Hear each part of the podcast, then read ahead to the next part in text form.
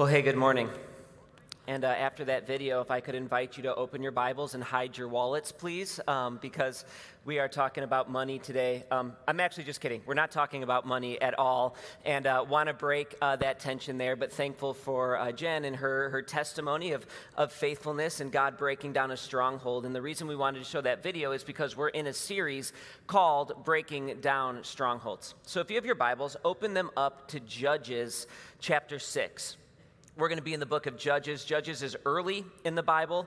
Um, it is an Old Testament book, and it's just talking about God's faithfulness with the nation of Israel. And, and again, we are in a series called Breaking Down Strongholds. And um, the, the point of this series, just so we're all on the same page, we are asking the difficult questions as a church and individually in this series. What are the things in my life?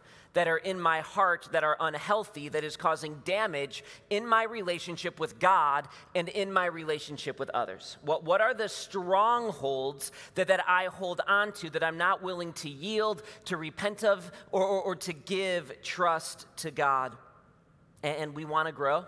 We want to grow in our relationship with Christ. And for that to happen, we need to allow God to break these strongholds down. And uh, we are going to this morning we're going to be looking at the stronghold of self reliance.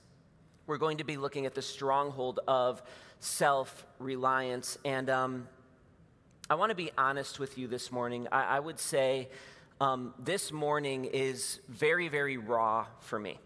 Um, I'm, I am somewhere between um, absolutely being leveled by God's word this week and, and somewhere between preaching to myself. And here's what I mean by that I, I would say, out of all of the strongholds that, that we're going to look at that we have the past few weeks and we'll look at for the next 10 or so weeks. If you want to know, hey, Cal, what, what's your stronghold? It's this one. It is the stronghold of self reliance. Like, this is the one where, where I would say over the past 18 months, God has pressed in on my heart in this areas in ways that I didn't even know were possible. This has been a hugely convicting uh, passage for me, and um, and I hope it's a blessing to you, and, and, and, it's a good thing for the Lord to convict and the Lord to break down. And, and here's what I would say. Um, I have always prided myself on being wise, on being smart, on having a plan, and um, being able to lead with wisdom. And I would say that COVID has really thrown a wrench in that for a lot of people. The world changed on all of us about 12 or 13 or 14 months ago. And I want to tell you a story, and it's interesting. Um, about 18 months ago, I was contacted by a company called Vanderbloemen and that's probably a name that most of you don't know. It's, a, it's the biggest Christian consulting firm in the country.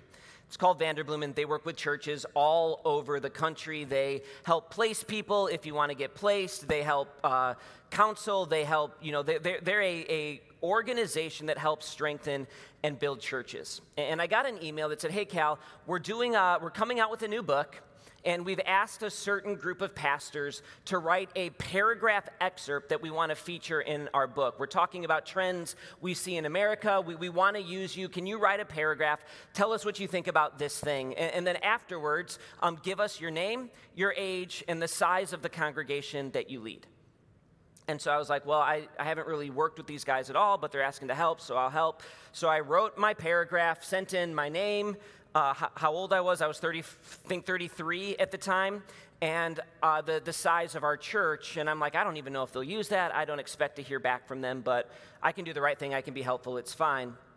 And about three days later, they contacted me and they said, Hey, we got your response. Thank you so much for helping. And they said, Hey, we just want to let you know we've went through our national database, and there is no one who is your age or younger leading a church as big or larger than yours. And here's what I would say now, I know it's God that builds his church.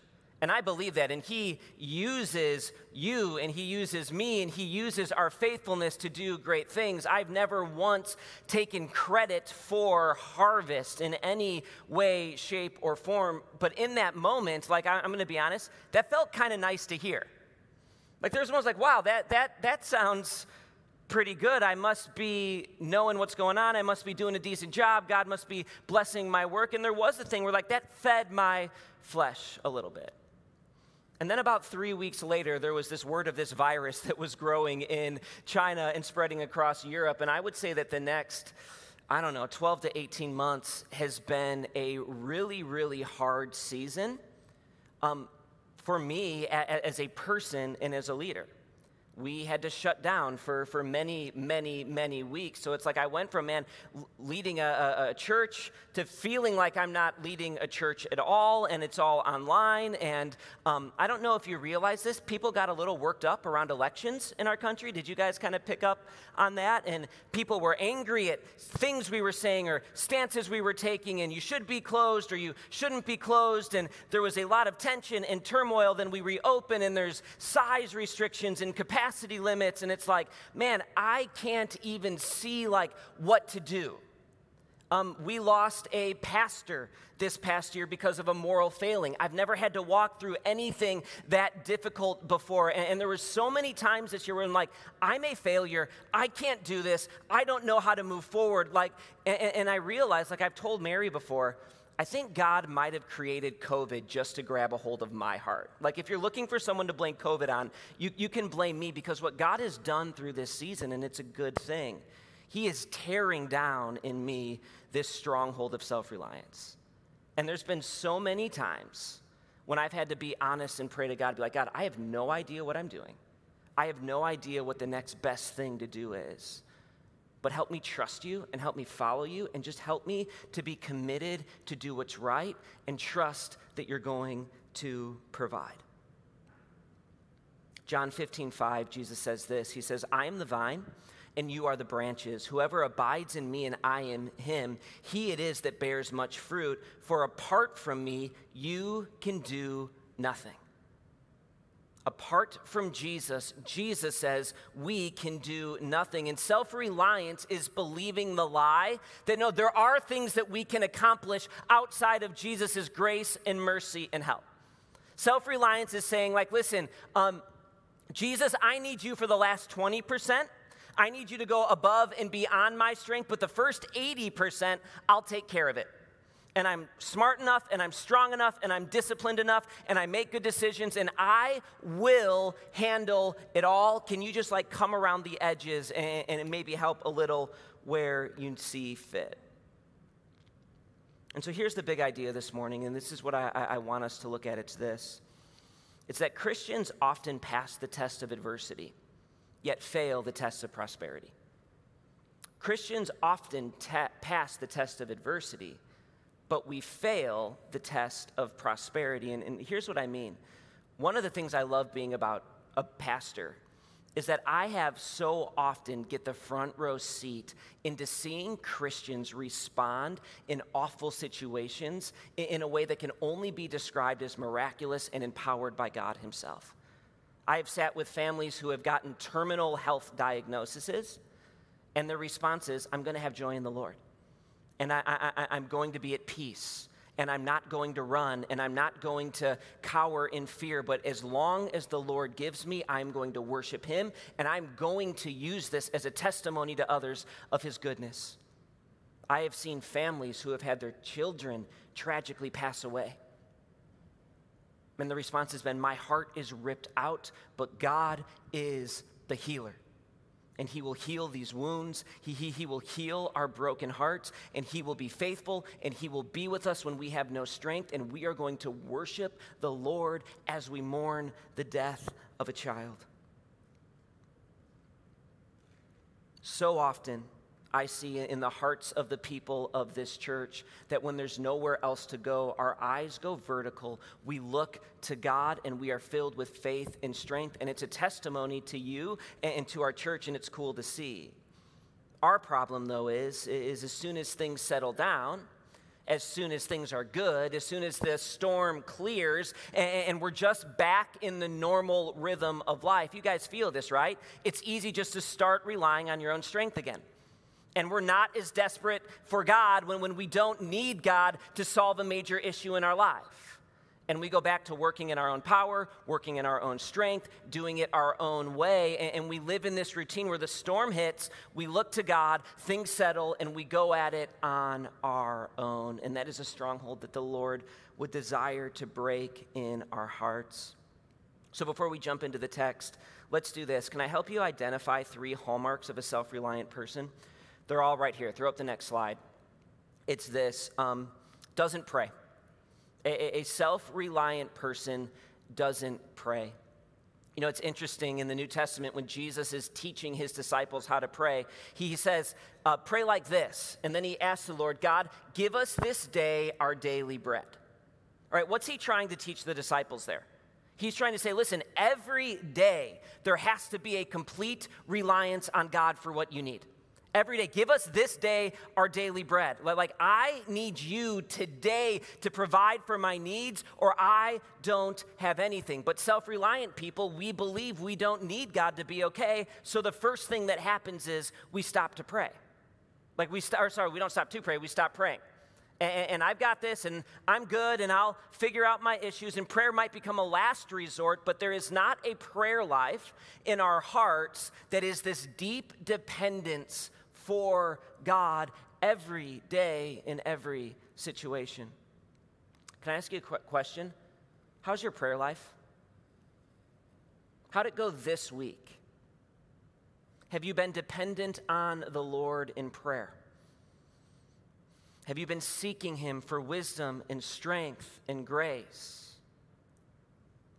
Or has that been something that's been pushed to the side and neglected? And if that's you, that might be saying, probably is saying that you are a self reliant person. Here's the next one um, is quick to take both credit and blame. A self reliant person is quick to own all of the responsibility, good or bad. Right, right? Like if things are going great, like, like have you ever wanted, man, when, when things are going well, I hope people realize that the, it's me at, at, at the bottom of it. But like, I hope I get credit for success, and, I want people to see that I'm doing great, and I, and I want people to say, wow, wow, wow, you know, you've done a great job. And then the opposite is true. When things go bad, we're way too hard on ourselves because we think it's all dependent on us. I've had so many conversations with parents um, who have teens who have become rebellious or have walked away from the Lord and the faith, and what they do is, is like they're just beating themselves up. And like, we thought we did everything right, but maybe I should have done this more, and maybe I should have done that more, and, and, and I can't believe I missed this, and just so hard on themselves. And I have to remind them, I'm like, listen, the Lord loves your kid more than you do. And ultimately, the Lord is the one guiding and shepherding your child's heart. This isn't all on you. You don't get to own all of the blame for other people's sinful choices. But we want all the credit or we'll take all the blame because we believe we own all the responsibility. And then here's the third one um, they're easily inconvenienced. Self reliant people tend to be the people that kind of, I have my plan, this is what it's going to look like. This is how my day is going to go. And, and whether it's other people or even the Lord, when, when plans change, when, when, when a crisis hits, or, or when you're asked to do something that's not part of your preconceived idea for how your week or your day or your month would go, you get frustrated. Oh man, I can't believe I've got to leave my thing to go do this thing. There, there, there's a sense where we are easily inconvenienced. We are very focused on our plan and our idea, and we don't look to see how can I love and serve and be a blessing to others. And so, what we're going to do this morning is we're going to do a flyby of the story of Gideon.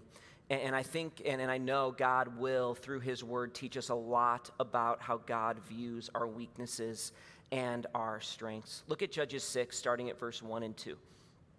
Judges 6, starting at verse 1 and 2, it says this. It says, The people of Israel did what was evil in the sight of the Lord, and the Lord gave them to the hand of Midian for seven years. And the hand of Midian overpowered Israel, and because of Midian, the people of Israel made for themselves the dens that are in the mountains, and the caves, and the strongholds. Isn't it interesting that the word stronghold is even used in this passage? So here's what's going on. The people of Israel, they've been entered the promised land. Joshua has led them in. They've defeated many of the Canaanite armies. But once they get in the promised land, their hearts turn away from God. And they start worshiping and serving idols. So, to bring judgment on the nation of Israel and to call them back to himself, God rises up these Midian armies. And, the Midianites, they were kind of a traveling, marauding group of people, and they were great soldiers. And they come in and they, for seven years, just decimate Israel. And it's so bad that the people of Israel, in their own land, they've got to live in hiding and they're living in caves, they're living in mountains, they're building up for themselves strongholds. Like they are so scared and overpowered by this Midian army that they are just living in the mountains. Okay, there's a couple problems with living in the mountains. Can you think of them? Here's a question Are, are, are the mountains the best farmland? No, not, not great, right? And in an agricultural community, when you can't live in the prairies or by the water, um, it's hard to provide food for yourself. So, this beautiful land flowing with milk and honey, the Israelites are barely surviving. They're starving because this Midianite people have driven them from their homes. They're literally hiding out in caves. Jump down to verse 11.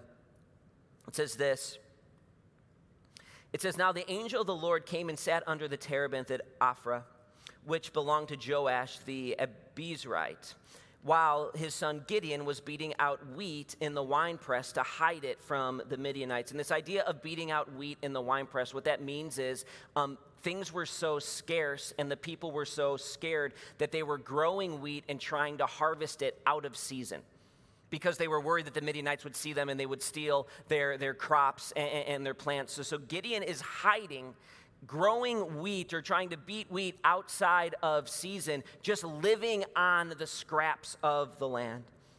But look what he's called in verse 12. It says, And the angel of the Lord appeared to him and said, The Lord is with you, O mighty man of valor. The Lord is with you, O mighty man of valor. Here's the first thing we see in this text God is not afraid of your weakness. Do you know that? God is not afraid of your weakness. I think it's so funny that the angel calls Gideon a mighty man of valor because, in every conceivable way, he's the exact opposite.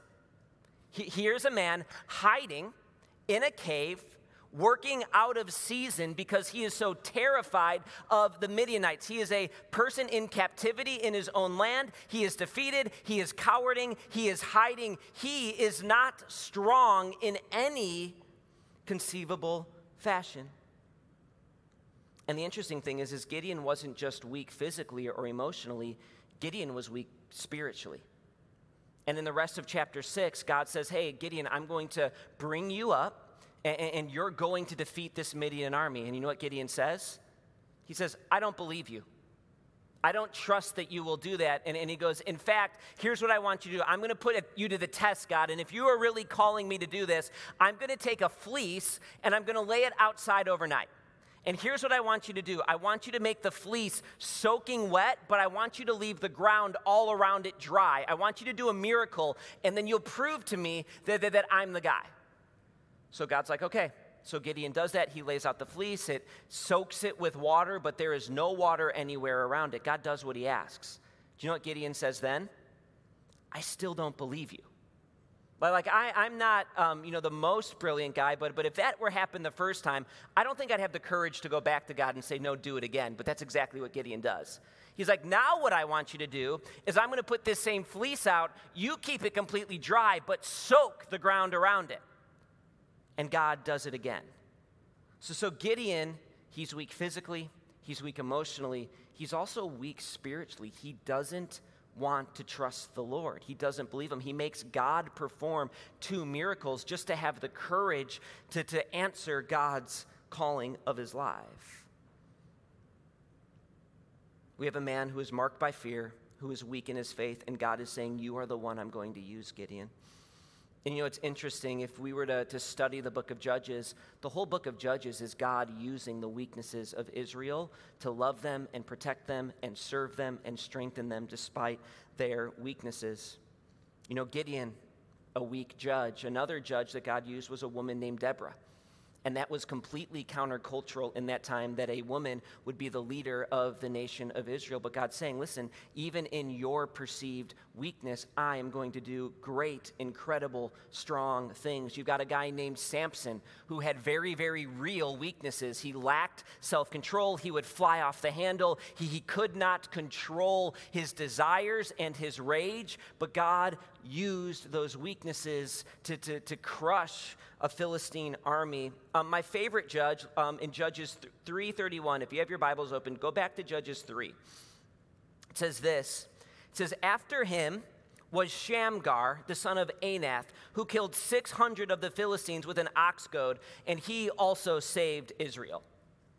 Like, that's my favorite judge. He only gets one verse, and the verse is nuts. You just have this guy who just killed 600 people with an ox goad, and that's all that we hear. And what, what God is communicating to us is He is taking normal people and doing incredible things, even when we feel weak. 2 Corinthians 12, 9 and 10, Paul writes this. He goes, But he said to me, My grace is sufficient for you, for my power is made perfect in weakness. Therefore, I will boast all the more gladly of my weaknesses, so that the power of Christ may rest upon me. For the sake of Christ, and I am content with weaknesses, insults, hardships, persecutions, and calamities. For when I am weak, then I am strong. See what Paul's saying there? He's saying, listen, listen, God uses our weaknesses to show his strength and to build him up. And Paul's like, listen, I'm content with being lied about, with calamities, with persecutions, with being mistreated, because it's in those moments when I am weak that the Spirit of God is shown to be enough and shown to be powerful, and I can see God move. So I will boast in my weaknesses. Right? Isn't that the exact opposite of what we do? Aren't we so scared of our weaknesses that we'll do anything to hide them? Right? Like you've come to church this morning, and, and I would imagine if you said hi to anyone in the cafe or in the foyer or when you sat down, here's how the conversation went. Hey, Randy, how you doing? I'm doing good. Right? That's like standard, right? Everything's good. I'm, I'm strong. There's no issues. Everything's good. Nothing to worry about. Like we're so good at hiding our weaknesses that if I were to go to John and be like, hey, John, how are you doing? And his response was, I'm really not doing well, it would be like, oh, things are really bad if he's willing to admit it, right? Like, we are so accustomed to hiding weaknesses. And what Paul is saying is listen, let, let, let's boast in the areas where we're weak in our faith. Let's talk about how, man, my marriage is not in a great place right now, but I'm trusting God. I'm trying to honor Him, and He's going to prove Himself faithful man, my kids are a disaster right now. But God is showing up and He's giving me the strength even when I want to give up. He goes, let's create this culture of being okay with being weak because it's never been about our strength, but it's been about the God who we serve using us despite of our weaknesses. There's freedom in that church if we would just believe it. Here's the second thing we're going to see in this text and this is really, really interesting. It's this it's that God will intentionally weaken those he uses. God will intentionally weaken those he uses. Look at Judges 7, verse 1. It says, Then Jerubbaal, that is Gideon, and all of the people who were with him rose early and encamped beside the spring of Harod, and the camp of Midian was north of them by the hill of Moreh in the valley. So Gideon finally decides, okay, I'll, I'll, I'll do what you say, God. I'm going to I'm going to come and we'll fight against the Midianites. So what Gideon does is he does the exact logical smart thing to do. He gathers an army. He gathers a group of guys. Hey, I'm going to build an army where we're, we're going to fight. And the number of the army is 32,000 men. And I would imagine when people are hiding out and living in caves, it would not have been easy to gather that many men. But Gideon's trying to be a leader. He's trying to be smart. He's trying to, to be assertive. All right, God, you've called me to do this. Let me rally the troops. Let me build up our strength, and then we'll go take on the Midianites. But look at verse 2. But the Lord said to Gideon, The people with you are too many for me to give to the Midianites into their hand, lest Israel boast over me, saying, My own hand has saved me. Now, therefore, proclaim in the ears of the people, saying, Whoever is fearful and trembling, let him return home and hurry away from Mount Gilead. Then 22,000 of the people returned, and 10,000 remained. See what happens there? God says, Hey, you have too many people, Gideon. And, and do me a favor, if you're the kind of person who takes notes in the, your Bible, can, can you underline or circle the phrase, lest Israel boast over me, saying, My own hand has saved me? Do you see what God is saying here? He's like, No, no, no, Gideon, it's too many people that, that if you win, Israel's going to think it was because of their strength and their might and their valor, and they will actually boast over me, saying, We are strong. We are the ones who got the victory. They won't worship me as a result. I think this is one of the most important verses in the entire Bible in regards to understanding God's perspective over our lives. You see, when we have success and when things are good, when we take the credit, it's not just a statement about us, is it? It's actually a statement about what we believe about God. And here's the best way I can describe this. Um, my son Bo, who's seven years old, he actually turns eight on Wednesday. He loves sports more than anything, and the only thing he ever wants to do when we get home is he either wants to play sports on video games with me or he wants to actually play sports. And so every day, hey, dad, can we play soccer? Dad, can we shoot hoops? And he's gotten into basketball and he wants to play basketball. We've got a basketball hoop at the edge of our driveway, and we shoot hoops together. And it's not enough just to like work as a team or practice together, we have to play against each other. He's super competitive, so I've got to play against Bo. And um, here's the reality Bo's a seven year old kid, and I'm a grown man, right? So, like, if I wanted to, I could absolutely smother him. I could dunk every time, I could block every shot, and I could just pummel the kid. But that wouldn't be very fun for Bo, and if I need to do that for my own psyche, I've got bigger problems than just basketball, right? So, guess what I do? When we play, I let him get shots off and, and, and, I let him score and I let him steal it from me and we make it close and competitive, but I could win at any given point. Okay, here's the problem with my son though. I'll be playing, my son, I'll let him shoot a three pointer, he'll make it, and this is his response. He'll go, Wow, dad, you play garbage defense. Like he'll say that. And I'm like, You wanna see garbage defense, son? Like, I'll show you garbage defense. And I think this is such a picture of us before God. Like, Bo is only doing on the basketball court what I am allowing him to do. And then he makes a shot and he wants to throw it in my face. Isn't that exactly what we do when we take the credit for the good things in our lives? Like, think about it. Who gave us our intellect? Who gave us our talent? Who gave us our work ethic? Who has placed us in the positions we are with the opportunities we have. And when we want to take the credit for the blessing in our lives, it's us saying, Hey, God, I don't need you. In fact, God, I've got this on my own. I, am pretty stinking great myself. How about you just sit on the sidelines? I've got this covered. It's too many men. Israel's going to boast over me. God intentionally weakened Gideon's army and then he did it again. Look at verse 4. It said, And the Lord said to Gideon, The people are still too many. Take them down to the water, and I will test them for you there. And anyone of whom I say to you, This one shall go with you, shall go with you. And anyone whom I say to you, This one shall not go with you, shall not go. So he brought the people down to the water, and the Lord said to Gideon, Everyone who laps the water with his tongue as a dog laps. Weird, right? You shall set them by himself. Likewise, everyone who kneels down to drink. And the number of those who lapped, putting their hands to their mouths, was 300 men, but all the rest of the people knelt down to drink the water. And the Lord said to Gideon, With the 300 men who lapped, I will save, I will save you and give the Midianites into your hand, and let all of the others, every man, go to his home. So the people took the provisions in their hands and their trumpets, and he sent all the rest of Israel, every man to his tent, but retained the 300 men, and the camp of Midian was below him in the valley. So here's what God did he reduced Gideon's army of 32,000 men to 300 weirdos who drink water like dogs. Like he left him the weirdos. And, and, and, here's the thing like, I am one of those people, I wonder if Gideon was like this. I really struggle with mouth noises when people eat. Anyone else like there with me? Am, am I crazy? Okay, good. There's some of you who like are very like know how I feel.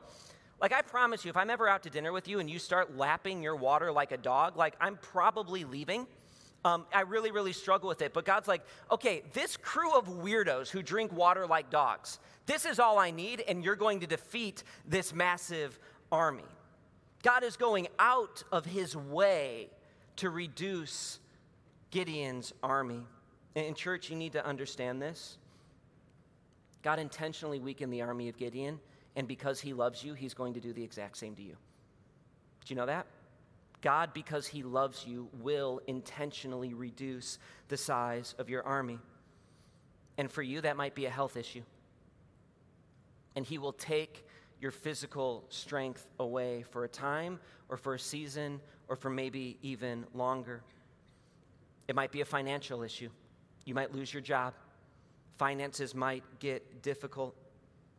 It might be that your reputation will get tarnished. It might be that people will lie about you, that you will get slandered. It might be that there will be times where you feel really, really lonely. It might be a relational issue. A kid might go rogue. A marriage might crumble. You might fall on really, really hard times. And here's what I want you to hear, church God does not delight in wounding us, He doesn't. In fact, Lamentations 3 31 through 33 says this He says, For no one is cast off by the Lord forever. Though he brings grief, he will show compassion. So great is his unfailing love, for he does not willingly bring grief or affliction to anyone. Okay, but here's what God knows God knows that the absolute best thing for our hearts is for us to grow in our trust and faith in God. The thing that you need more than anything else in your life is to grow more and more dependent and, grow in faith in God. And so, guess what He's going to do? He's going to bring us to moments of weakness to remind us that in our strength we have nothing, and the only thing we can rely on is God. And He's not doing it because He hates us or because He's out on us, He's doing it because He loves us. God wants us to grow in faith, and He will do that by reducing our strength so we can watch Him do something bigger than we could do on our own. And what I would say, church, is we need to start viewing the difficult circumstances in our life differently right? So often when adversity hits, it's easy to go, Woe is me. This isn't right. This isn't fair. This shouldn't be happening. Where is God in this? And what I would encourage you is, is maybe God is at the center of this and he is intentionally weakening, weakening you because he is getting ready to do something incredible in you, but he wants to do it in a way where he will get all the glory and he won't spiral you further into self reliance by making you believe that it's all because you're great. He loves us so much, He will intention- intentionally weaken us. Third thing we see is that God moves through humble obedience. God moves through humble obedience. Look at verse 9. It says, That same night the Lord said to him, Arise and go down against the camp, for I have given it into your hand. Ten's funny. But if you are afraid to go down, go down to the camp with Purah, your servant, and you shall hear what they say, and then afterwards your hand shall be strengthened to go down against the camp. And so he went down with Purah. Here's what that means my man Gideon's still scared, right? God's like, go down, but if you're scared, bring your servant. And Gideon's like, I'm bringing my servant. Um, and they went to the outposts of the armed men who were in the camp. Look at verse 12. And the Midianites and the Amalekites and all the people of the east lay along the valley like locusts in abundance, and their camels were without number as the sand that is on the seashore in abundance. So, a couple things you need to see here. The Midianite army is huge. Even Gideon's 32,000 men don't have a chance against this crew, which is why 22,000 of them ran the second they had the chance. Like, this is a massive army. The odds are stacked against Gideon. And the second thing you need to see what God is asking Gideon to do is scary. He's saying, I just want you and your friend to sneak into this great camp, the enemy camp that's looking to destroy you. But look at verse 13. It says, When Gideon came, behold, a man was telling a dream to his comrade. And he said, Behold, I dreamed a dream, and behold, a cake of barley bread tumbled into the camp of Midian, and came against the tent and struck it, so that it fell and turned upside down, so the tent lay flat. And his comrade answered, There is no other than the sword of Gideon, the son of Joash, a man of Israel. God has given into his hand Midian and all of the camp. Okay, so this is an incredible story. Gideon and Purah, they're sneaking around this camp and they overhear two Midianite soldiers talking. And, and, I think this is so funny. This has to be God's sense of humor. The Midianites like, hey, I had a dream where a roll of barley or a cake of barley rolled into our camp and flattened it. And the comrade's like, that's going to be Gideon. God's going to use him to destroy us.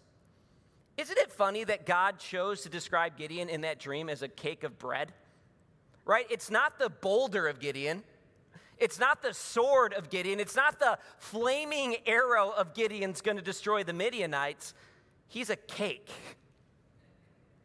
Like, if I'm getting in that moment, I'm like, thanks, I, I, appreciate that. Like, are you saying something about my figure or what, God? Like, what, what, what's going on? But, like, there's this sense where, where what God's doing here is so cool. You see, he's using the enemy to tell Gideon, it's going to be okay. I've got this. I'm with you. I'm going to keep my promises, and even the enemy who is so strong knows that they can't stand against the Lord or against you. And I just think it's so cool and kind that in the middle of Gideon's fear and his wavering faith and in the difficult season, God draws near and he encourages. It's going to be okay. I'm with you. I'm faithful. If you're here and you're in a spot where, like, I don't know what to do, here's what I would encourage you get near the family of God. Like, I know there's been so many times where other people in the church have been that voice of the Lord. Cal, it's going to be okay. Cal, you are loved. You're going to get through it. But when we isolate ourselves, we're, we're, we're cutting ourselves off from that.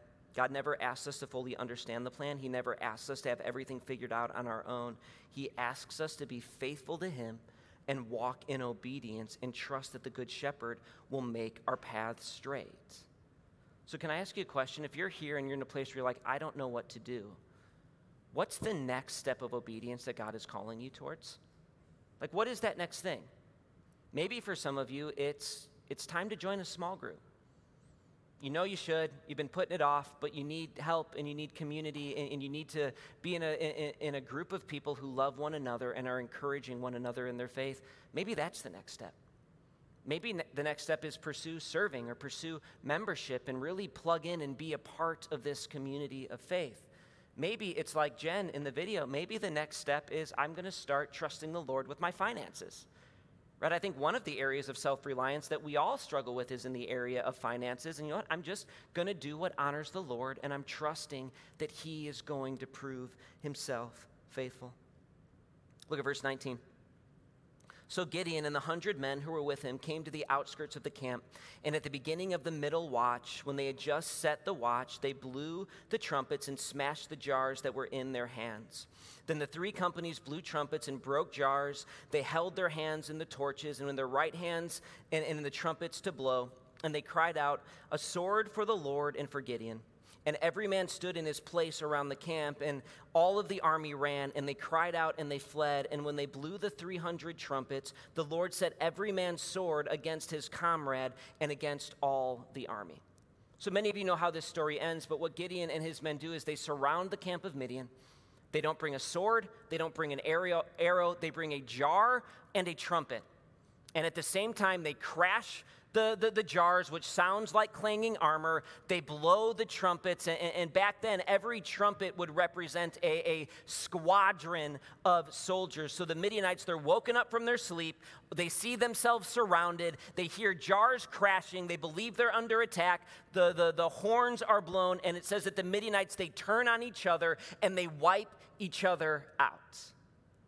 Gideon doesn't lose a man. They don't even have to fight. The Lord makes a way and destroys the insurmountable army. And what we see is, is all God was asking Gideon and the Israelites to do was obey and be faithful and have courage and do what God was asking them to do, and God made a way. God moves through faithful obedience. Where is God calling you to take that next step of obedience today? So here's a question for you Do you guys know how the story of Gideon ends? Like, that's a pretty climactic moment. And if I were making a movie of the story of Gideon, that's where the story of Gideon would end. Like, like it's closing credits, awesome movie, everyone gives a standing ovation. The problem is, is the story of Gideon doesn't end that clean. And uh, you can read about it on your own this week in Judges chapter 8 if you want. But what happens is, is Israel goes into a time of peace. And the army is gone and the crisis is over. And guess what Gideon does? he creates an idol and he puts it in his hometown. And what Judges 8 says the people of the people of Israel commit adultery against God in Gideon's hometown because he erects an idol and they worship it. And so just like the big idea, you see Gideon could pass the test of adversity. But his problem was is when things calmed down, he couldn't pass the test of prosperity or success. And the last thing I want you to see is that we have to remain diligent in the good seasons. We have to remain diligent in the good seasons. I have more concern for the heart of the guy who is crushing it in business and everything is going exactly to his five year, 10 year, 15 year plan than I do for the guy who just lost his job and can't seem to find where due north is. I have fear for the person who is a success in every area of life because there's such a great temptation to boast in our own strengths. I have more concern for the mom whose kids are crushing it and she's killing it in her side hustle and she has friends and everyone looks up to her and everything's going her way than I do for the one who feels isolated and alone and doesn't know where to go and doesn't know what God's calling on her life is, but needs to trust the Lord to provide her strength every single day. Gideon obeyed in adversity. His heart grew cold in prosperity, and that's a real fear and that's a real warning for all of us. So here's how I want to close it's very, very simple. Um, how do we combat a self reliant heart? How do we foster a heart that is desperate for God, not only in the storm, but in the calm? And, I want to close with these three thoughts that I hope is helpful to you. Three ways to combat a self reliant heart. Here's the first you need to ask for strength. You need to ask for strength. And I would say the first two of these are, um, are vertical, the, the last one is horizontal. And here's what I mean acknowledge where strength comes from. I know from my heart, when I am in a good place with the Lord, I have a routine where I wake up and in the morning, the first thing I do, before I check my email, before I check my phone, but before I engage in the things that God has called me to, guess what I'm doing? I'm praying and I'm saying, God, I need your help today. God, I need your wisdom and I'm praying through my day in these meetings, in this conflict, in this sermon planning meeting, as I study. God, give me wisdom, give me strength, give me help. I need you. It's reflecting what Jesus says give us this day our daily bread. We have to build in our hearts a routine of asking for help. Here's the next one cultivate a thankful heart cultivate a heart of thankfulness. And what I mean by that is give God the credit he's due. So if we begin the day by asking for strength, let us end the day by thanking God for what he's done for us that day. Like, can I get super practical? Put two reminders in your phone one for 8 o'clock in the morning, one for 8 o'clock at night. 8 o'clock in the morning, we're going to pray together and we're going to ask for strength and help and wisdom that God would go with us. And at 8 o'clock at night, we're going to reflect back on our day and say, God, you were good, you were faithful, you were present. Thank you for being good. You've got to remove the self reliance with something, and that's a heart of thankfulness. And then the third is, and this one I think is very, very logical um, don't go at it alone. If self reliance is your thing, the worst thing you can do is be like, all right, I'm going to create this system where I'm not going to be self reliant anymore, right? That's counterintuitive, it's counterproductive. Here's what I would say if you're a self reliant person, open yourself up to others. Ask people to speak into your life. Tell someone, man, I really struggle with being self reliant. Would you hold me accountable in that? Next time we see each other, can you ask me how that's going? Will you walk alongside me and help encourage me in this? We've got to do what Paul says and be okay with boasting in our weaknesses because it's in those things where others can see man, God is humbling, God is moving, and God is strengthening. I think this stronghold is one that a lot of us hold on to because it's not one of the major sins we think of when we think of the sins against God, but it is. It's boasting over Him. So here's what I'd ask you to do. Could you bow your heads and close your eyes? And uh, the lights are going to go down here in a moment, but I just want to um, give you a moment right now. Would you pray to the Lord in the quietness of this moment and simply ask Him for help? We need to be a church that is not built on our strength or our service or our faithfulness, but it's built on the Lord. Jesus said, I am the vine, you are the branches. Whoever abides in me, I abide in him. Whoever is apart from me, he can do nothing. Would we believe that? Would we have the humility to admit to God, even right now, God, I can't do anything without you? I'm not strong enough. I'm not smart enough. I'm not disciplined enough. God, I need you to show up in my life or in my relationships. Dear Heavenly Father, I thank you for this time. I thank you for your word. I thank you for uh, this church. I thank you for the story of Gideon. And God, I just pray that um, you would even use me, a, a person full of weaknesses, that your spirit would use my words to pierce hearts, that um, hearts might even be transformed this morning as we humbly come to you and admit that we need you, that you are good, that you're faithful. May we see the things you're doing in our life as an act of love, that when you weaken us, you're doing it because you love us and you're engaging with us and, and, pressing in that we might have victory in you. We love you. It's in your son's name we pray. Amen.